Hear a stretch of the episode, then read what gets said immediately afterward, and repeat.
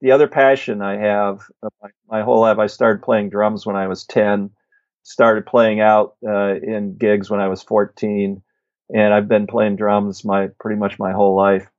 Uh, so that's that's my other great love is is uh, playing the drums and and playing music. That was Rick Hafele talking about his other big passion in life. We talk about entomology, blues, and the bugwan today. This is episode number 37 of the Wet Fly Swing Fly Fishing Show. Welcome to the Wet Fly Swing Fly Fishing Show, where you discover tips, tricks, and tools from the leading names in fly fishing today. We'll help you on your fly fishing journey with classic stories covering steelhead fishing, fly tying, and much more. How's it going, everyone? Thanks for stopping by the Fly Fishing Show. Before I get into the intro, I want to remind you about a new live uh, fly tying webinar I have going on on YouTube. Head over to wetflyswing.com slash webinar. That's W E B I N A R to sign up for the next live event where I have a new special guest on each month to tie some flies. In today's episode, I interview Rick Hafele, the biggest name in entomology and fly fishing in the western U.S. Rick gives us some big tips, including the three most important things to look for in a river, the most important thing for dry flies, and a big tip on fishing pupa patterns with wet flies. He shares some tips to easily get started with entomology and why this is so important for trout fishing. Don't miss this as Rick takes us into the mayfly life cycle and the beauty of a spinner fall, and the one fly you should always have in your fly box. So, without further ado, here's Rick Hafele from rickhafele.com. How's it going, Rick?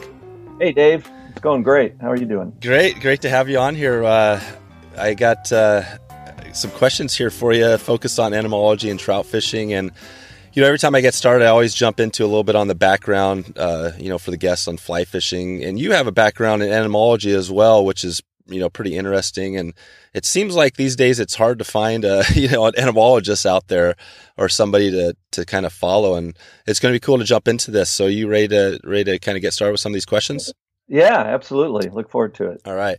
Um, yeah i just want to start off first. We have you know i've talked to a number of people now. I'm going into season two of the show focused on more trout fishing. And I've talked to people who I've never met before, um, you know, people that I've known quite a while. And you, we actually have a connection going way back to like my dad's fly shop where you were right. doing classes. And I know you've done classes for lots of people over the years. But yeah, maybe you could talk a little bit about like how that all started and then just jump into, you know, maybe bringing in just how you got into fly fishing and entomology and that whole thing.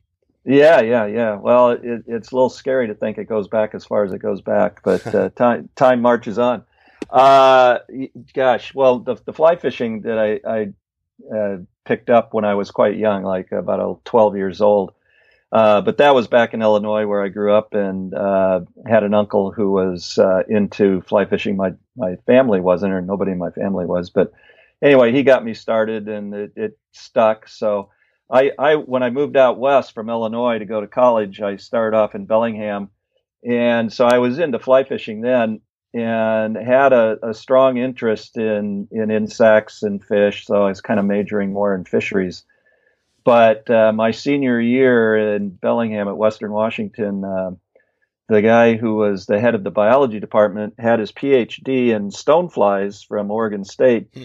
and he uh, he taught an aquatic ent class uh, my senior year, and I was the only guy that signed up for it. Hmm. And uh, he went ahead and taught it, so he and I would get together and once a week in his office or a couple of times a week in his office. And it was just a great, he's a super nice guy. And um, he really kind of uh, was somebody who first made me think about actually going to grad school in aquatic entomology. So after I finished there, I did go to grad school in Corvallis, uh, Oregon State, uh, got my master's in aquatic entomology there. But while I was there, uh, Oregon State had a cool program then called the Free University or the Free U and anybody who wanted to teach something could uh, set it up through this process they had called the free u and they'd find you a room hmm. and they'd advertise the class. And it was free. You didn't get paid anything. Nobody had to pay to take it. But i thought you know what the hell? I'll uh, i'll throw something out there for fly fishermen on insects. And lo and behold you know like half a dozen people signed up for it so that was the first uh, kind of going out to talk to the fly fishing community about aquatic insects mm-hmm. was through the Free U in, in Corvallis. Uh, and that's also when I met Dave Hughes uh, in Aquatic Ent. I was the TA for Aquatic Ent, and he uh, signed up for that just to learn about bugs. And he and I started fly fishing together, and and then uh, we thought, well, hell, let's just uh, teach this uh, Aquatic Ent class together, which we started doing, and more people started coming, and then that led to the book, complete book of Western Hatches, mm-hmm. that we wrote back in 1981. So that was kind of you know I always had the the interest in the fly fishing and the bugs kind of came in too. So uh, and then and then of course I got lucky enough to actually get a job kind of looking at aquatic insects. So my work career kind of focused on water quality issues and using aquatic insects as indicators of water quality problems, which is kind of what I've been doing for the last 30 plus years. Mm-hmm. Uh, so yeah, that's uh, cool. Uh, yeah, yeah, it's been it's been great. Huh. Uh, still still really love the bug stuff. Yeah, yeah, that's awesome. That's cool with the hearing the background there and all the way back and Dave Hughes and because I think what wasn't it your uh, the, your PhD your professor what was his name? Well, Norm Anderson. Yeah, uh, in Corvallis, yeah, Oregon State, and he actually unfortunately he passed away this year, just mm. about four or five months ago. He passed oh. away, but he was in his late 80s. Yeah. Uh, kind of going through some health issues. But yeah, Norm Anderson was a great, great fellow. Uh, yeah, enjoyed yeah. working so with him a lot. What did you? I mean, if you had to take away a, a, thing or a few things from Norm, what did you learn from him in that whole process, knowing him? Well, you know, uh, he was a real uh, naturalist, uh, someone that spent time out in the field, and I guess what kind of stuck with me and kind of been true, fortunately, in my career is that uh, you, you need to get out on rivers and actually look at them firsthand to understand rivers, to understand the insects. Uh, you know, anymore, there's so much modeling that's done on computers. You get these big data sets and you sit there at the computer and you crank away on all this data. And a lot of those people never get out in the field and actually look at the real thing and what's going on. Right. And unfortunately, that kind of just being a real naturalist who goes out and spends time in nature in the field is becoming more of a rare opportunity to do that. Mm. And I, I, think it's really critical if you're going to, you know, really understand biology that you spend time in the field with what you're actually trying to trying to learn about. Yeah. Yeah, for sure. Yeah, getting that experience. That's it is pretty interesting talking about, you know, your your mentors and things like that because I think of other when I think of entomologists out there. I mean, obviously your name comes to to a lot of people's minds, especially in the West. But I mean, are there other entomologists? I mean, it seems like it's such a a small niche that there's not too many others out there. Is is that the case, or are there are there just not? Uh, in, well, yeah. No, there's, you know, if you when you kind of get connected to the community, there's actually a pretty large community, oh, okay. but not that many that maybe also are fly fishermen. Oh, okay. Uh, so I think that that kind of is a little more limited niche that I've filled. Gotcha. Uh, and I belong to a, a, professional organization called Society for Freshwater Science. And that group, it used to be called North American Benthological Society, mm-hmm. but they changed their name. But at any rate, they, uh, when they get together at their annual meeting, there's about 700 people oh, wow. there and and it's all over the world, and they're mostly uh, aquatic entomologists uh, and aquatic algologists, plant people and bug people, hmm. and fish people. Mm-hmm. But uh, I would say a large number, a majority of them are really into the insects, and so there is there is that professional you know group out there that's active in studying uh, the aquatic uh, world, but maybe not that many of them that are also fly fishermen. Okay, all right, cool.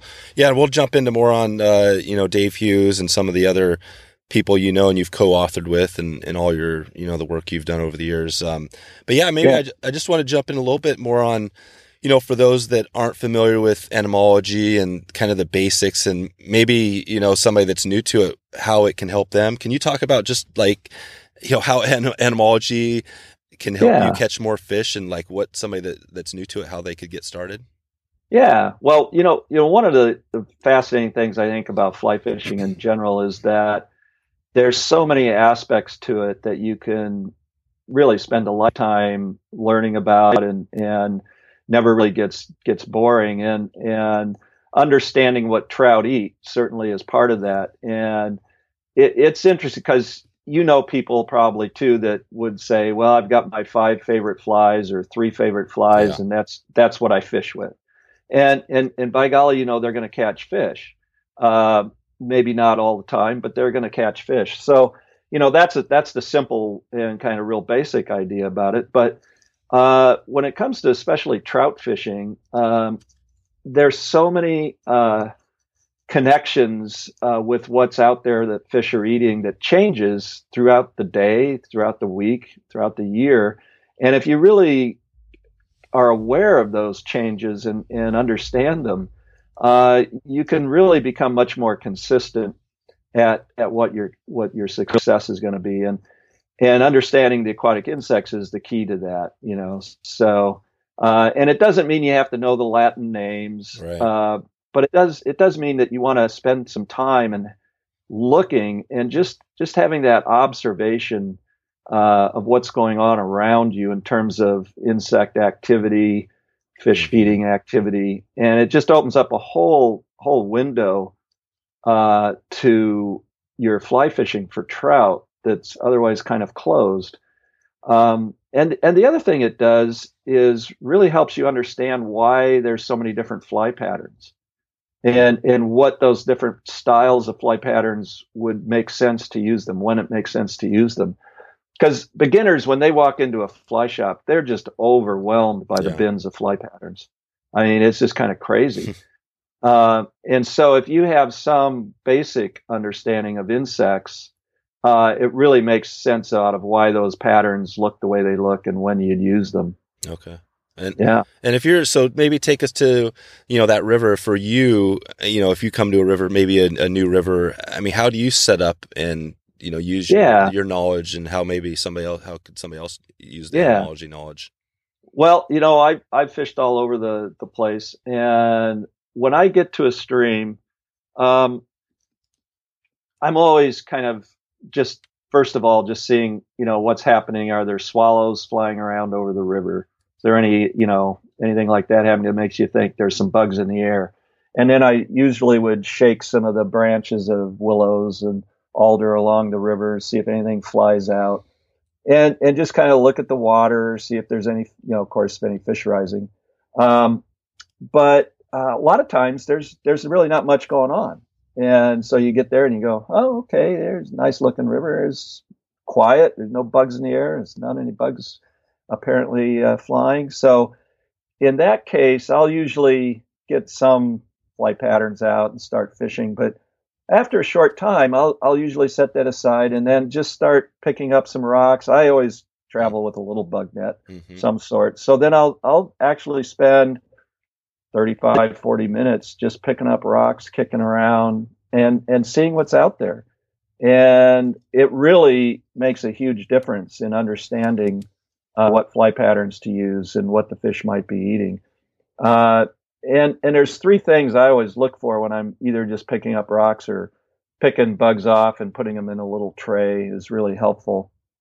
Uh, but you want to just kind of get a sense of what critter looks to be the most numerous. You know, whether it's a mayfly, if it is, you know, is it a fat one or a skinny one? Uh, are they stoneflies or caddis? And just whatever it is, what is it that seems to be the most numerous bug? But then also you can take it a step further and see if there's any that have really uh, dark wing pads that would indicate they're mature nymphs because they're the ones that are likely to start emerging mm-hmm. that day or later in the afternoon, mm-hmm. uh, which will tell you a lot and and then if there are any that are really active, like some of them are really good swimmers, some aren't. So if you see a bug that's kind of numerous and got dark wing pads and it's really swimming around as an active type of nymph, boy, that's one that you would certainly want to be imitating if you don't see any other uh, hatch activity going on. So okay. it, it really just gives you uh, a very clear picture of why you might choose a certain fly pattern. Okay. Yeah, no, that's that's a great tip on the the wing pattern uh, coloration. Yeah. So yeah. okay, yeah, and there's obviously we can take go as deep as we want as far as you know when you know, you have a hatch going on and, and matching the hatch and things like that. Is there, you know, if you get into more of the dries, what do you have? Do you take out your bug net and try to catch the adults, or if if there are bugs coming off and yeah, yeah, yeah, yeah, a- absolutely. It's it's great to catch them. Um, obviously, you're always people are always curious about the color, and it is good to know what it is. You know, mayfly, caddisfly, stonefly, and usually you can detect that just by watching them in the air. But but catch them uh, if you can. Uh, the thing that's really critical if the fish are being selective, right? You get a good hatch and the fish are rising, and and you're throwing something out there and they're kind of they're ignoring it, so they're pretty selective fish. Uh, you really want to understand the size okay. of that of that critter that's on the water. Size is really important, and it's so easy uh, for us to put on a fly pattern that's bigger than the natural. Yep. Um, these guys look bigger than they really are when they're flying in the air.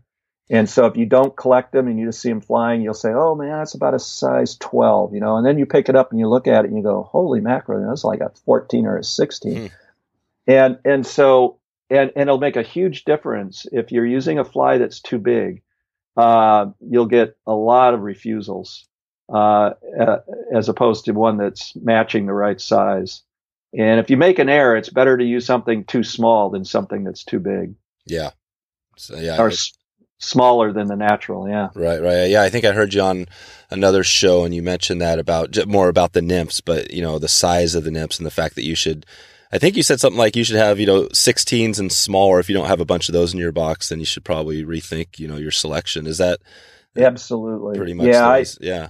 I fish, you know, 16s and smallers 80% of the time, you know, when I'm out nymphing. And of course, big, big nymphs catch fish, but there are so many instances where those small nymphs outfish a bigger one. Yeah. And, and as you get on more heavily fished waters, that's even more true. Uh, okay. Uh, I think as the fish get more, get mm-hmm. smarter, mm-hmm. uh, I think they get locked into really paying attention to what the naturals are like and they get more selective. And that means most of the critters out there are small. Okay. Yeah. Yeah. No, it's good. I, oh, I was talking this week to a couple of guys that do a lot of online videos and I kind of stay connected to that with the fly tying. And, you know, there's a lot of crazy stuff out there. I mean, there's all sorts of hot spots and pink this and that and colors that aren't really out there naturally as much. And, and there's right. the UV, uh, you know, and all this stuff going on in the fly tying world. Do you see I mean, are you more kind of traditional style or do you see a benefit to using some of that stuff? And why do you think those flies work? And I even hear people talking about like, you don't throw legs on your flies because it doesn't really matter with the nymphs, you know, just tie this. Do you, do you have any, um, you know, comment there on uh, some of that stuff? I, I'm probably a, a bad person to ask that question yeah. because I, I have stayed pretty traditional in, in my fly tying materials. I mean, I've certainly used, I like, uh, Antron and, yeah. and some, you know, flash on there. Uh, I have not experimented with UV material. I know that's becoming a real hot topic, yeah. especially in nymphs now. Uh, the, the, folks out there doing European nymphing, for right? example, are like all about you know putting a little UV material on their nymphs, mm-hmm. and I I really haven't experimented with that much, so I I don't have firsthand experience with that. Mm-hmm. Um, you know, I think a lot of it is someone's confidence. And if you have confidence in what you're fishing, uh, that often makes a big difference. And so these people, you know, put this on and they really believe in it, uh, and they catch fish with it. Yeah. It tends to become a self, you know, right. uh, uh, confirming prophecy there. Yeah. But but on the other hand, uh, I wouldn't rule out that that doesn't make a difference either. So uh, what I tell people is try try stuff and if it works, you know, go for it. Yeah. Uh, um, I just don't have any real personal experience right now, at least with the UV sure. materials out there. It's something I have uh, got on my list. I do need to look into it more. Yeah, it was interesting. I was uh, actually listening. Uh, Kelly Galloup, uh, he's you know uh, got some good stuff on streamers and other, you know, he's going to be on the show, yeah. I think, later in a couple of months here. But I was listening yeah. to him talking about beads, you know, and I, I always think about beads like, you know, it's guy, oh, beads, you know, they're standard throwing a bead or whatever. But he was really talking about how he doesn't fish beads at all. You know, he doesn't use any beads. And it's like, well, in the natural world, flies don't really shine or or glossy and stuff like that. So he made this point that I really hadn't heard, but you know, and he was kind of going against the, the that newer stuff, right? The fact that you should have a natural looking bug that you know it looks natural in the water. So I don't know. I think I think you're right. I think it, with steelhead fishing and stuff like that's the same thing. It's like get a fly that you're confident in, and if, if you're fishing it correctly and it's the right size, right? That's in the color. I mean, that's probably the most important thing, regardless of the other stuff. Well, it is still true today that you know, uh, 10, uh, 90% of the fish are caught by 10% of the fishermen. Oh yeah. Yeah, and and why is that? Well, it's not the flies they're using. I mean, part of it is, but you give the guy the fly you're not catching fish with. You trade rods, you know that old uh, little thing yep. that happens at times. Oh man, I've been catching fish. Here, use my my rod. Right. You know they feel sorry for you, and you, and you don't catch fish, and yep. they take your rod and they start catching fish. and, and, you go, damn, you know what's going on? Um, well, what's going on is they're they know how to present yep. the fly. Exactly. Uh, they know how to get a good drift. They know where to put the fly in the mm-hmm. water. Uh, presentation is, is critical, uh, and and that's that's another aspect of fly fishing that you can spend a lifetime, you know, fine tuning your skill at. Yeah, uh, which, which, is great. Um, but yeah, um, what one thing about nymphs uh, and underwater like wet flies, I do fish a lot of wet flies. I like fishing flymphs and, oh, yeah. and emergers a lot. Um, but those those stages underwater naturally will often have this little sparkly appearance from gas bubbles right. that they release under their exoskeleton as they're emerging, and and those little gas bubbles are quite uh, quite bright mm. and sparkle underwater, and so. I like Antron, and I love to use uh, the desiccant powder that I'll dust my f- wet flies with and and then you even sometimes have to use a little split shot to get them to sink. But if you get them underwater uh, with that uh, little desiccant powder on them, they trap all that little bubbles of air, and they just sparkle underwater a lot. And and I really think that uh, is a natural look, and it's very attractive to fish. Hmm. Yeah, uh, and and what about so? What is your take on on beads? Do you do you fish beads, or do you think that's something? I do. Yeah, I do fish beads. Um, and what I like about them is they just get your flies deeper a little yeah. faster. And I think for straight nymphing, that's really important to get your flies down close to the bottom most yep. of the time is yep. where you want them. Yeah. So I, I like yeah. beads for that. Um, and you know, I've I've been places where fish are real picky. You know, you go down to Hot Creek or something and in California, and, and the guides there will say, well, don't use a, a silver bead or a gold mm. bead. It's a black one. Yeah. Because the others are too bright and it spooks the fish off. Sure. Yeah. Uh, you know, so there you go. Yeah. Yeah. There's lots of different colors and things like that. Um, yeah. I wanted to get into a few tips and things like that. Uh, just on fishing and some of the stuff we're talking about. But before I do, I wanted to ask you about the, uh, the bug wand I, uh, I, I had, uh, I had John from the Deschutes Canyon Fly Shop on and, uh, let's see, I guess it was, uh, let's see, he's going to be coming up soon, but yeah, we talked just briefly about it, but maybe you could talk for those that don't know. I think it's pretty funny, the whole, uh, oh man, the, where it came from. Maybe you can talk about what, what it's all about. And, and are you still, do you still, uh, does that person still come out occasionally? Oh, the Bugwan hasn't been out for a while, though. He still resides here. Uh, the bugwan, uh, of course, if you've lived in Oregon and know about the bhagwan uh, uh, out at Antelope uh, and the, the Rajneeshis, uh, so that was the bhagwan. Uh, so when we started, when John Smerler and I started doing these instructional videos back, gosh, over 12, 14 years ago now, just this crazy idea came up that, hey, man, we should have the bugwan be the guy that pops up every once in a while in these videos that provides sort of the the uh, Zen moment or the insight to uh, answer the fly fishing questions of the mm-hmm. moment.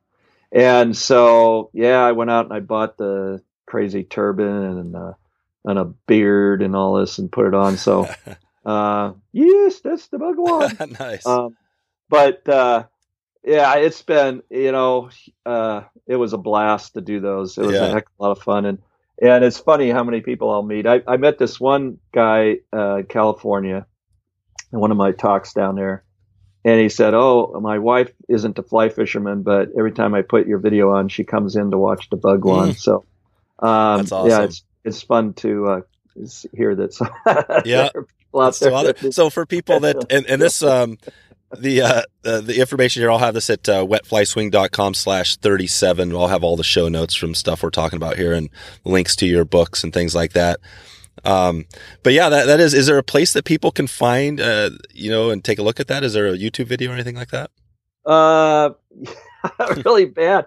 Actually, uh, I'm, I'm about a few weeks away from getting all our DVDs up on Vimeo. Oh, nice and people will be able to stream them or download them from Vimeo. Oh, perfect. Uh, we're just getting that set up, and um, so uh, all I can say is, so the DVDs though, there's like six of them. Yeah. One's uh, fly fishing large western rivers, uh, and then there's uh, basic nymph fishing, advanced nymph fishing, uh, fishing emergers and dries, and so there's like six titles that we've okay. got, and they'll all be up on Vimeo. So I guess uh, folks uh, can wait a couple of weeks and uh, and then check it out. I don't know exactly the link uh, for Vimeo yeah. at this time. We'll, we'll get it. Yeah, I'll get yeah. to it. And actually, this show, I mean, people could be listening to this show, you know, five years later. So we'll have definitely the link will be in the show Great. notes. So, like I mentioned at uh, at number thirty-seven. So yeah, that's good. That'll be fun to check those out and uh,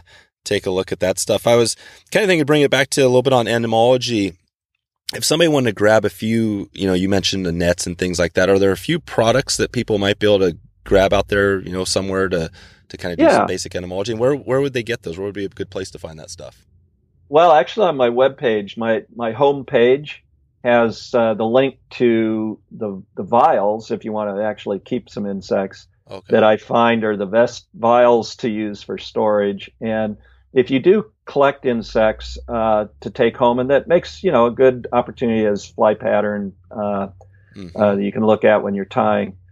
But uh, you want to preserve the insects in 90% uh, ethanol uh, is is ideal. You can get denatured ethanol at hardware stores in the paint department usually. Um, but rubbing alcohol, which is isopropyl, isn't so good because it makes the bugs really brittle. Mm. But just just grab some uh, roughly 90% ethanol, and the vials on uh, link to it work really great. Uh, I also have the link to the bug net that I like to use. Um, but you know, if it's it's you know a full size net, so a lot of people don't want to carry that around. Um, you can, uh, I would say, just get the biggest aquarium net you can find and stick that in your vest uh, and that can work uh, better than not having anything along. Um, the only other stuff you need really when you're out in the field is a pair of tweezers, and then always helpful to have a little white dish, uh, like a larger mason jar lid or something that's like a three quarters of an inch deep or something like that. Put a little water in that, and then when you're plucking bugs off a rock, uh, or doing a little sampling with your net, you can drop the insects in there, and then you can really see them, and you can drop your fly patterns in next to them, and really, you know, see if your flies are too big and what the color is. It, it's just very helpful. Yeah, so all you need is the tweezers, a little dish, and uh, some sort of net. Um, but if they can check that out on my homepage on my website. Okay. All right. Yeah. Perfect. Yeah. I'll, I'll get a link to that. Um, so maybe we can get into a little more on some of the the tips and thinking about you know I, if you had to say your home river, I know you fish the Deschutes, that's nearby. Is, are there any other rivers that you kind of consider, you know, a, a river, you know, maybe home waters and something you fish quite a bit? Yeah, probably the, McKenzie, oh, the okay. Upper Willamette, uh, you know, kind of the valley streams. The ones right around Portland uh, aren't so much a trout fishery; they're more salmon and steelhead fisheries. So uh, not so much for trout, but yeah, I would say like the, the McKenzie, the Willamette, the Deschutes, they're the ones I end up fishing the most. Okay. And what, and how do you, I mean, how do you catch fish over there? If you were to explain to somebody, you know, how you get into fish, you know, you, you've used all your, your background and your knowledge here. What's any, any secrets or tips you can give people to, you, you know, the, the Deschutes is, is, uh, can be such an intimidating river if you're not used to fishing it. Uh, the main thing on the Deschutes is, for trout fishing now is don't think about making long casts. Fish close to sh- the bank, and most of the time I'm not casting any more than 20 feet of fly line, and a lot of times it's 10 feet of fly line. Um, and so you're really concentrating on the water near the bank. and I'm talking about water that's a foot off the bank to maybe four or five feet out. Um, just really focus on that fishing close in, and and a lot of times, you know, check out, you know, like a lot of caddis might be in the trees. You may not see fish rising. You can still put on a dry caddis and cast it along the shore under the under the trees. Um, it can be challenging to get a, a good fly, you know, drift under a tree, but uh, that's where the fish are hanging out. Mm-hmm. And and the same with nymph fishing, man. Fish close in. Mm-hmm. Uh, there's a lot of great holding water on the Deschutes around boulders and stuff that's just you know a foot to four or five feet off the bank, and that's that's kind of the money uh, spot to fish on the Deschutes. Okay. Um, and and it, it gets it doesn't get pounded as hard because a lot of people just walk into it or you know they're looking out there 40 50 feet out or 100 feet out at uh, other water so right. uh, I, I, would say hmm. just really do that and then uh, try you know don't keep using the same thing if it's not working you know you, you go out there and you fish some of your favorite nymph patterns and they're not working well change it up you know put on different nymph patterns do some bug collecting see what's really dominant out there uh, try a wet fly in the riffles, swing some wet flies, soft tackles uh, that imitate some caddis pupa. Uh, if that's not working, you know, try fishing a dry fly under the trees as a tractor pattern if nothing is going on. So, you know, over the course of the day, mix it up and always pay attention to what bugs are flying around yeah. and, and try to match that. Okay. Uh, yeah. Cool, cool. And uh, you mentioned uh, Western hatches and some videos and stuff. I mean, are there? And I know I, I talked to Skip Morris recently, and I, I didn't even realize. I mean, you co-authored, I think, something with him. I mean, can you talk a little bit about what you've done as far as your your other books, and maybe anything we haven't talked about yet? Well, one of, one of the, the main books I did with Stackpole was Nymph Fishing Rivers and Streams. Um, and so that came out, oh, it's getting about six years ago now. Um, but yeah, uh, Nymph Fishing Rivers and Streams is a full book that comes with a DVD in the back of it. Uh, so for nymph fishing, that um, that was a book that really kind of gets into the details, uh, and it talks a lot about the different insects and uh, how they behave underwater, and you know just approaches to nymph fishing that would work for mm-hmm. uh, the different groups of insects too, as well as the different methods of nymphing. Um, and then the latest books I did with both Dave and Skip, which Skip maybe talked about, yeah. was once called Tactics for Trout, and the other Seasons for Trout. Uh, so those are the most recent books that I've done. Okay. Um, I, I, you know, I didn't uh, rely on uh, writing books as my career. I worked uh, full time as a biologist, so yeah.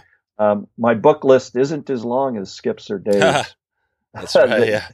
they that, has been their their way of putting food on the table. Right, right, which is amazing. I mean, to think that that you know you can you can do that, you know, with fly because fly fishing is definitely a small niche. I've I've been learning a lot more about it this last couple years, and you know, there's a lot of people that are doing it on the side.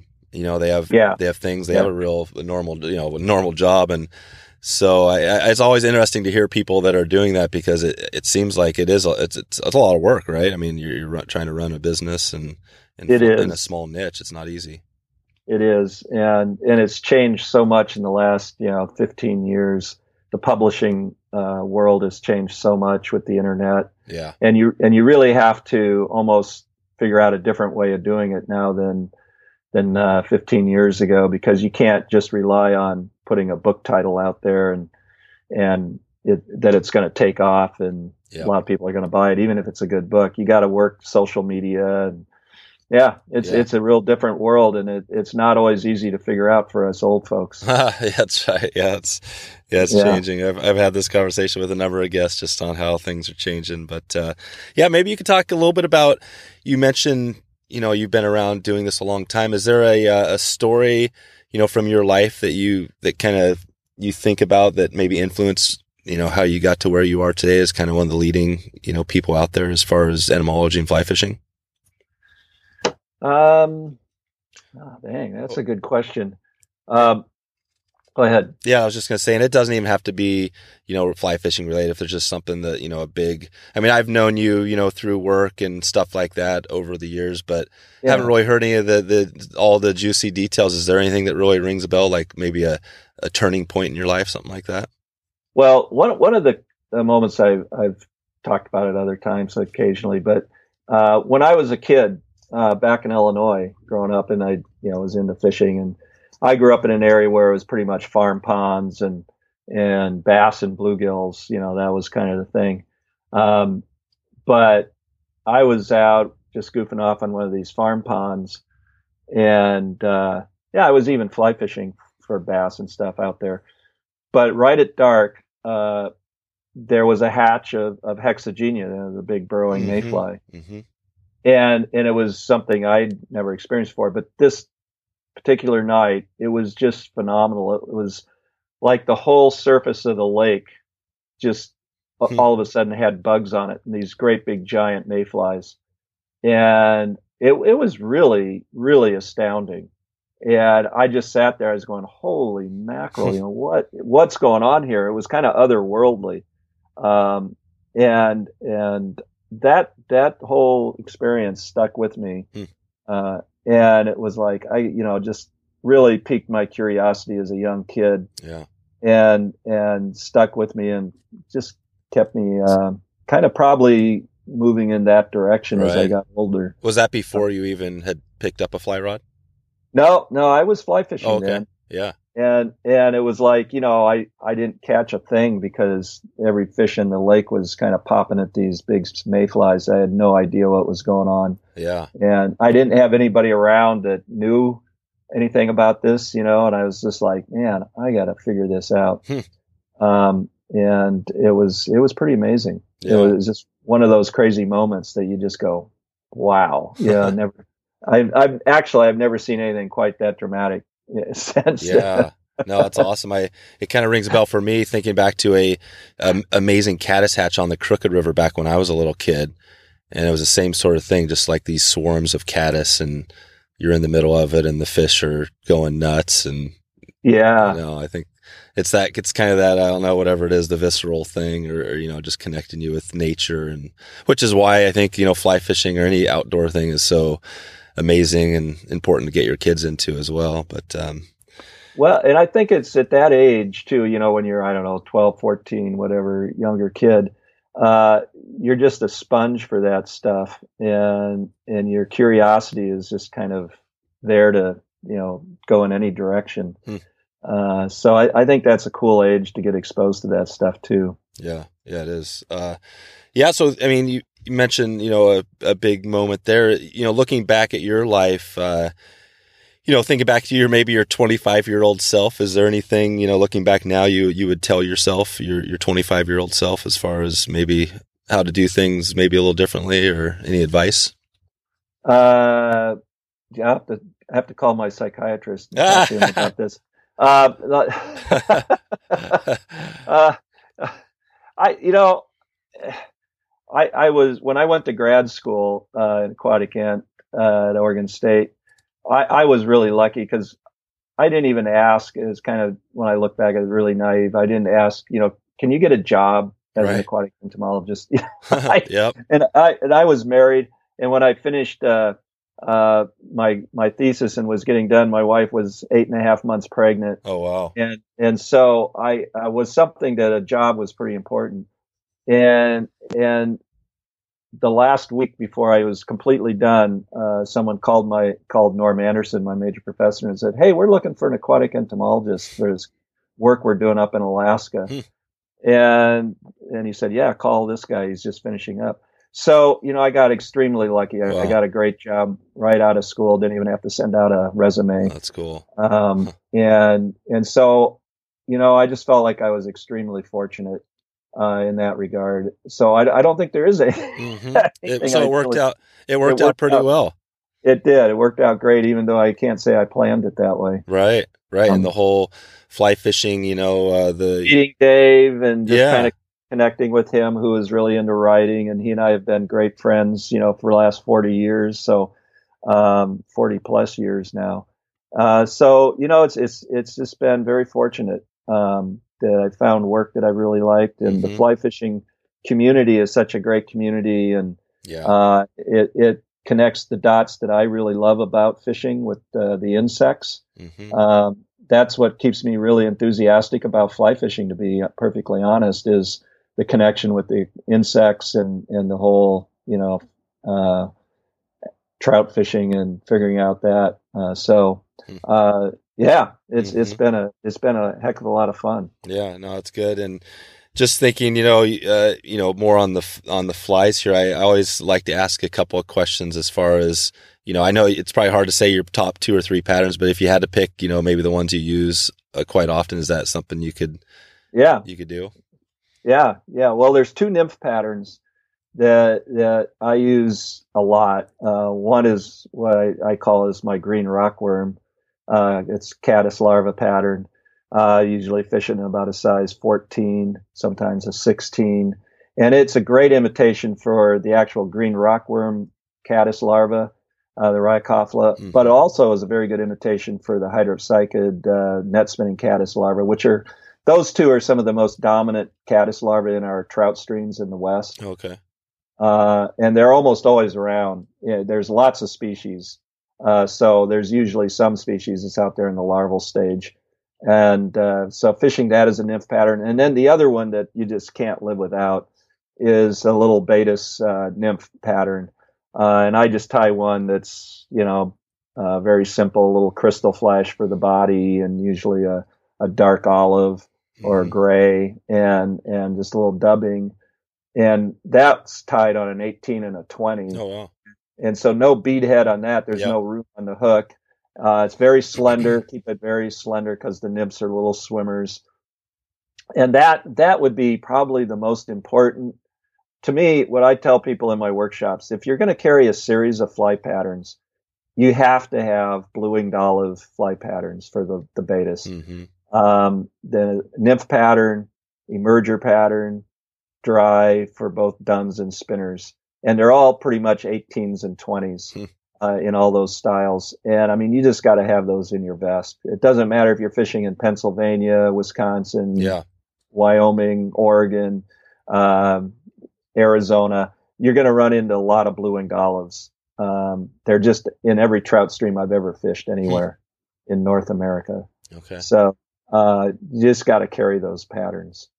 Uh, and and don't be afraid to put on a size 18 or 20 nymph in a big river like the Deschutes. Right. They'll absolutely catch big fish. Mm-hmm. Absolutely. Nice, nice. Fish. And do, are those patterns? Do you have either a name or is there a place where we can take a look at some of those patterns online anywhere?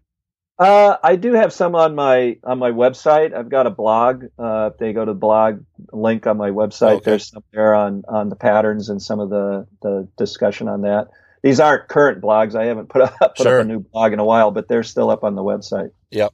Oh, perfect, perfect. So yeah, I'll uh, I'll check those out, and maybe I, I, do a little bit of tying on on YouTube as well. And uh, if I get a chance, maybe I'll I'll try to tie up uh, a couple of those patterns and throw something out there so people can take a look at it.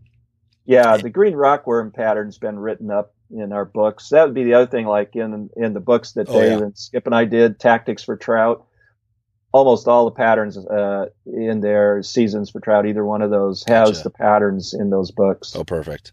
Yeah. Perfect. Yeah, I'll do my best. Like I mentioned, with all the, you got a lot of stuff out there as far as books and things like that, but I'll, I'll provide in the show notes as many links as I can. And yeah. you mentioned the East versus West Coast. I had a question. You know, I was actually just uh, talking to uh, Tim Cammisa, who has a, a YouTube channel at, at, Trout and Feather, and he's an East Coast guy, and we, we've been uh, working on stuff together. Is there, you know, the East versus West Coast as far as bugs and entomology and trout fishing? Are there some big differences there? There are. Yeah, there's some very big differences. Mm-hmm. Uh, a couple of things, and I'm not real experienced fishing the East Coast. I grew up in the Midwest, but you know, all my fishing has been primarily West. Yeah. Uh, I, I did spend some time out there last year uh, fishing, and it was in New York in the in the Adirondacks and Catskills, and it was really interesting. One and a couple of things I learned. First of all, the bugs are bigger. Uh, mm. I was there during the March brown hatch, which there is Maccaffertium uh, vicarium, which is a different species than we have here, uh, even though it's in the same family. and that sucker was a size 10. Wow. I, I'm looking at this bug on the water. I'm going, that's as big as our green drakes. Hmm. And, and all of the, the hatches I saw were considerably bigger than what we'd be not- usually Mhm. fishing out west. So the fly patterns are bigger, the bugs are bigger that I was experiencing. And the other thing is their season ends right about now because it waters get too warm Oh wow. uh, in a lot of places, unless you're up in Maine and some of the, you know, New Hampshire, some of the more really northeastern part. But a lot of the famous streams in Pennsylvania and New York, the fly fishing ends right now Hmm. because the streams get too warm. The hatches really drop off. And I'm sure there's some places people fish, you know, late evenings and stuff, but uh, it's stressful for the fish to catch them. Right. Uh, and so then you wait until fall, you know, uh, when things cool off again. But it's a really different uh, May, uh, April and May is just kind of like peak seasons back there to fish. a lot of it goes on then, and then it really tapers off late June um, until it cools off in the fall. Okay. Um, but uh, some really neat neat bugs Yeah. and a totally different variety Hmm. of, Would- of of species. Would you, as far as entomology or techniques to, you'd probably do the same thing if you went to a new river over there? Figure it out? Absolutely. Yeah. Yeah, absolutely. Yeah. Just Mhm. start collecting, kicking around. Uh, yeah, I was fishing and nothing going on, and I was just like picking up some rocks, and I saw some, you know, uh, mature, you know, caddis pupa. I put on a wet fly and caught some fish. You know? Yeah. Um, so it, it, it, there's no difference in kind of one's method or of approach, but you're going to see different things Yeah. for sure. Yeah. No, Yeah, That's It's good. interesting. Uh, you mentioned, oh yeah, go ahead. Well, and I've, I'd say the same thing where I've fished in Chile quite a few times, uh, a little bit in Argentina, and the same thing. You go to a different country, uh, and you know you're going to po- possibly hook up with guides, and they're going to have their favorite fly patterns they know that work. But it, it's still, you know, just put your rod down, spend a little time picking up some rocks and seeing what's there, hmm and you're going to have some great uh, clues as to what the fish are eating. Uh, so trout or trout, no matter where they live. Yeah. Yeah, for sure. Uh, you mentioned uh, wet flies a couple of times, and I've I talked to uh, Davy Wotton on a past episode, and he's got, you know, the wet fly. I mean, name of my, my blog, you know, wet fly swing. You, you know, it's kind of a, a play, Yeah. a play on that, and really that's about you know steelhead and trout, but just traditional kind of sorts of things. But you know, he talked about a whole different thing. You know, uh, a cast of flies and and wet fly fishing. Um, can you talk a little bit about? I mean, we could talk about you know we can go deep into all sorts of things here, but I'm just curious. You you mentioned you fish wet flies, and I know a lot of people fish either dries or nymphs, and they don't hit the wet flies. Is there a a tip or anything you would say about picking wet flies or fishing them? Well, um, you know, uh, I one one thing is uh, traditional. Now, what what Davy's doing, Yeah. uh, Different. with the cast is, is is useful because his flies are probably sinking a little deeper. A lot of people when they fish wet flies, it's just right in the surface film. Yep. Yeah, if you're fishing one one soft hackle with no weight, it's not going to sink. It's going to be right in that top inch or two of the water, and and that works good uh, a lot of the time. But I would really recommend that you fish wet flies with some weight, either a beadhead pattern, but also I put Hmm. split shot on my yeah. leader and get them down a couple of feet deep, Hmm. uh, an up and across cast so they start sinking a ways, and then swing them. You're still swinging them, no indicator. It's all tight line Mhm. uh, fishing, but get those flies to sink a little bit. One of the things with caddis that most people don't recognize is that these caddis pupa, when they first come out of their shelters uh, during a hatch, is they'll drift along the bottom of the stream, sometimes for over a minute Hmm. before they actually start rising to the surface. Wow. So there's all these pupa that can be drifting close to the bottom that the fish are feeding on that you wouldn't really know because you're not going to see it. Uh, and so fishing pupa patterns with soft hackles or, Mm. um, you know, other styles of pupa patterns, you want to fish sometimes get them down deep, uh, and still swing them because they're going to be active. They're good swimmers.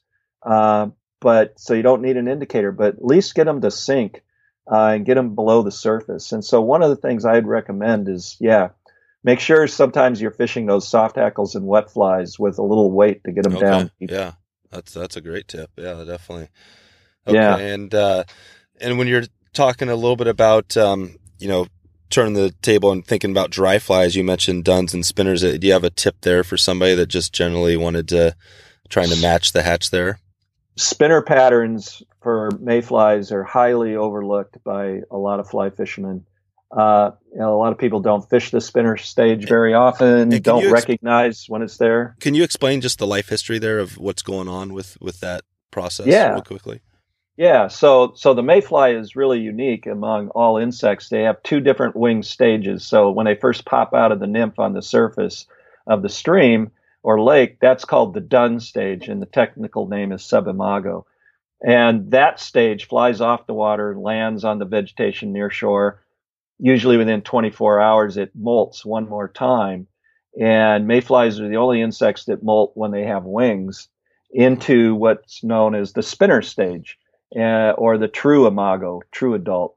And uh, they can't mate as a dun. They have to molt into the spinner, which is the reproductive stage. Oh, That's the stage that then flies out over the water in swarms. As the males form these swarms, the female flies in, they mate in the air.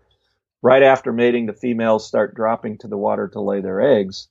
And that's what we call a spinner fall because the female spinners are dropping to the water, dying on the water surface after they've laid all their eggs. And it's a great opportunity for fish to feed on them because these bugs are dead. They're not going to fly away.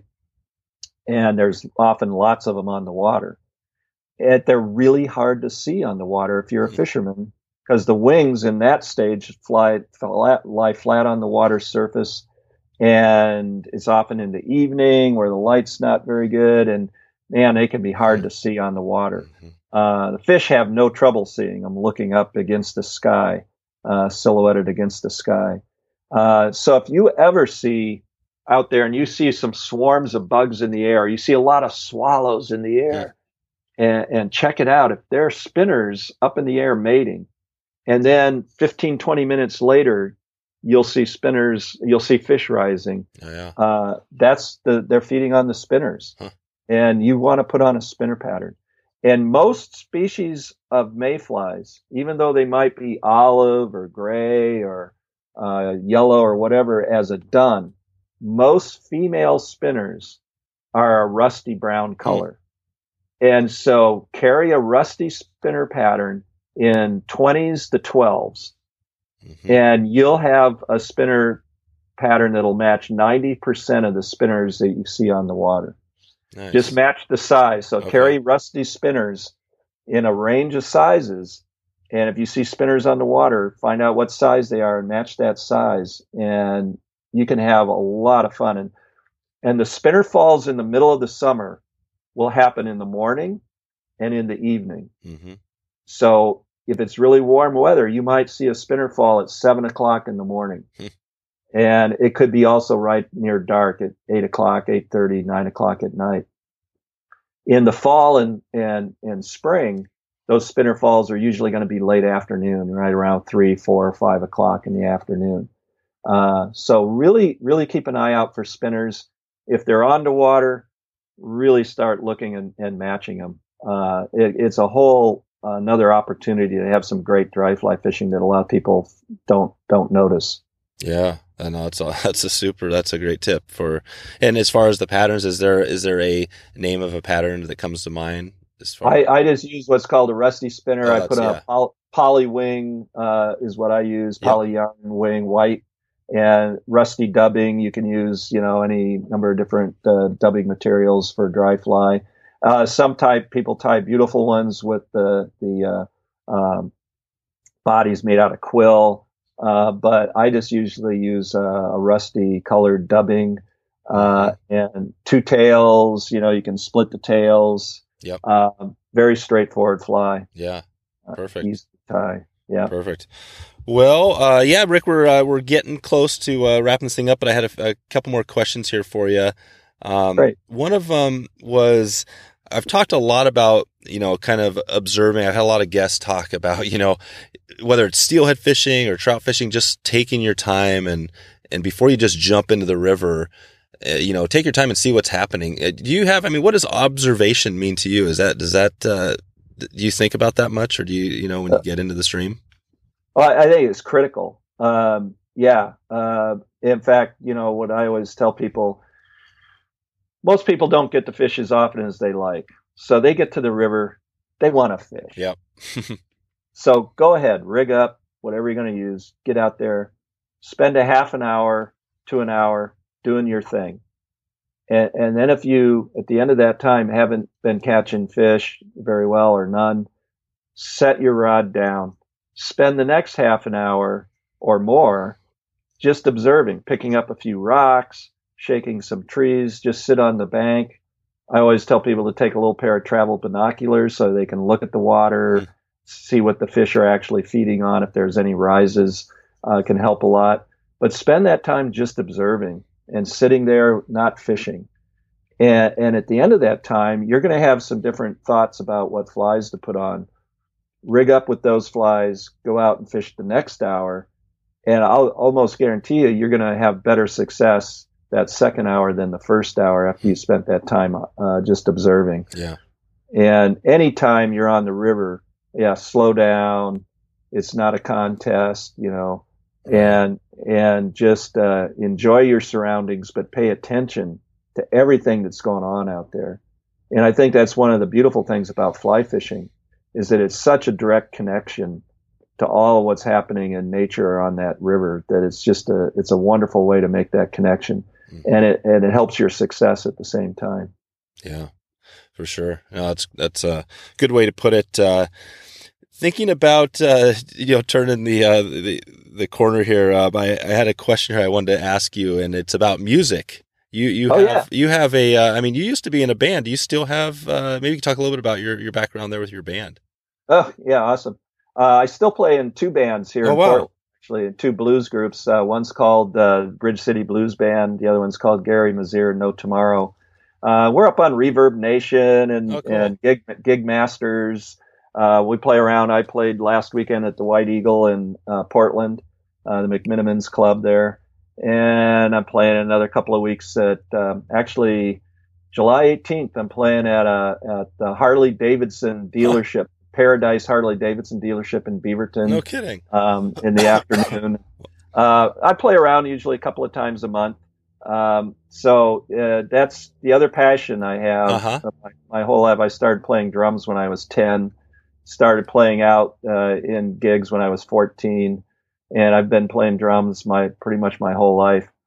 Uh, so that's that's my other great love is is uh-huh. Uh, playing the drums and and playing music it's really funny because Skip Morris, yeah, he's a great jazz musician, guitar plays guitar, and and he's done that professionally. Wow. Uh, and he's left-handed, fly fisherman. Is a musician, and his wife's name is Carol. Yep. And I'm left-handed fly fishing musician, and my wife's name is Carol. That's right.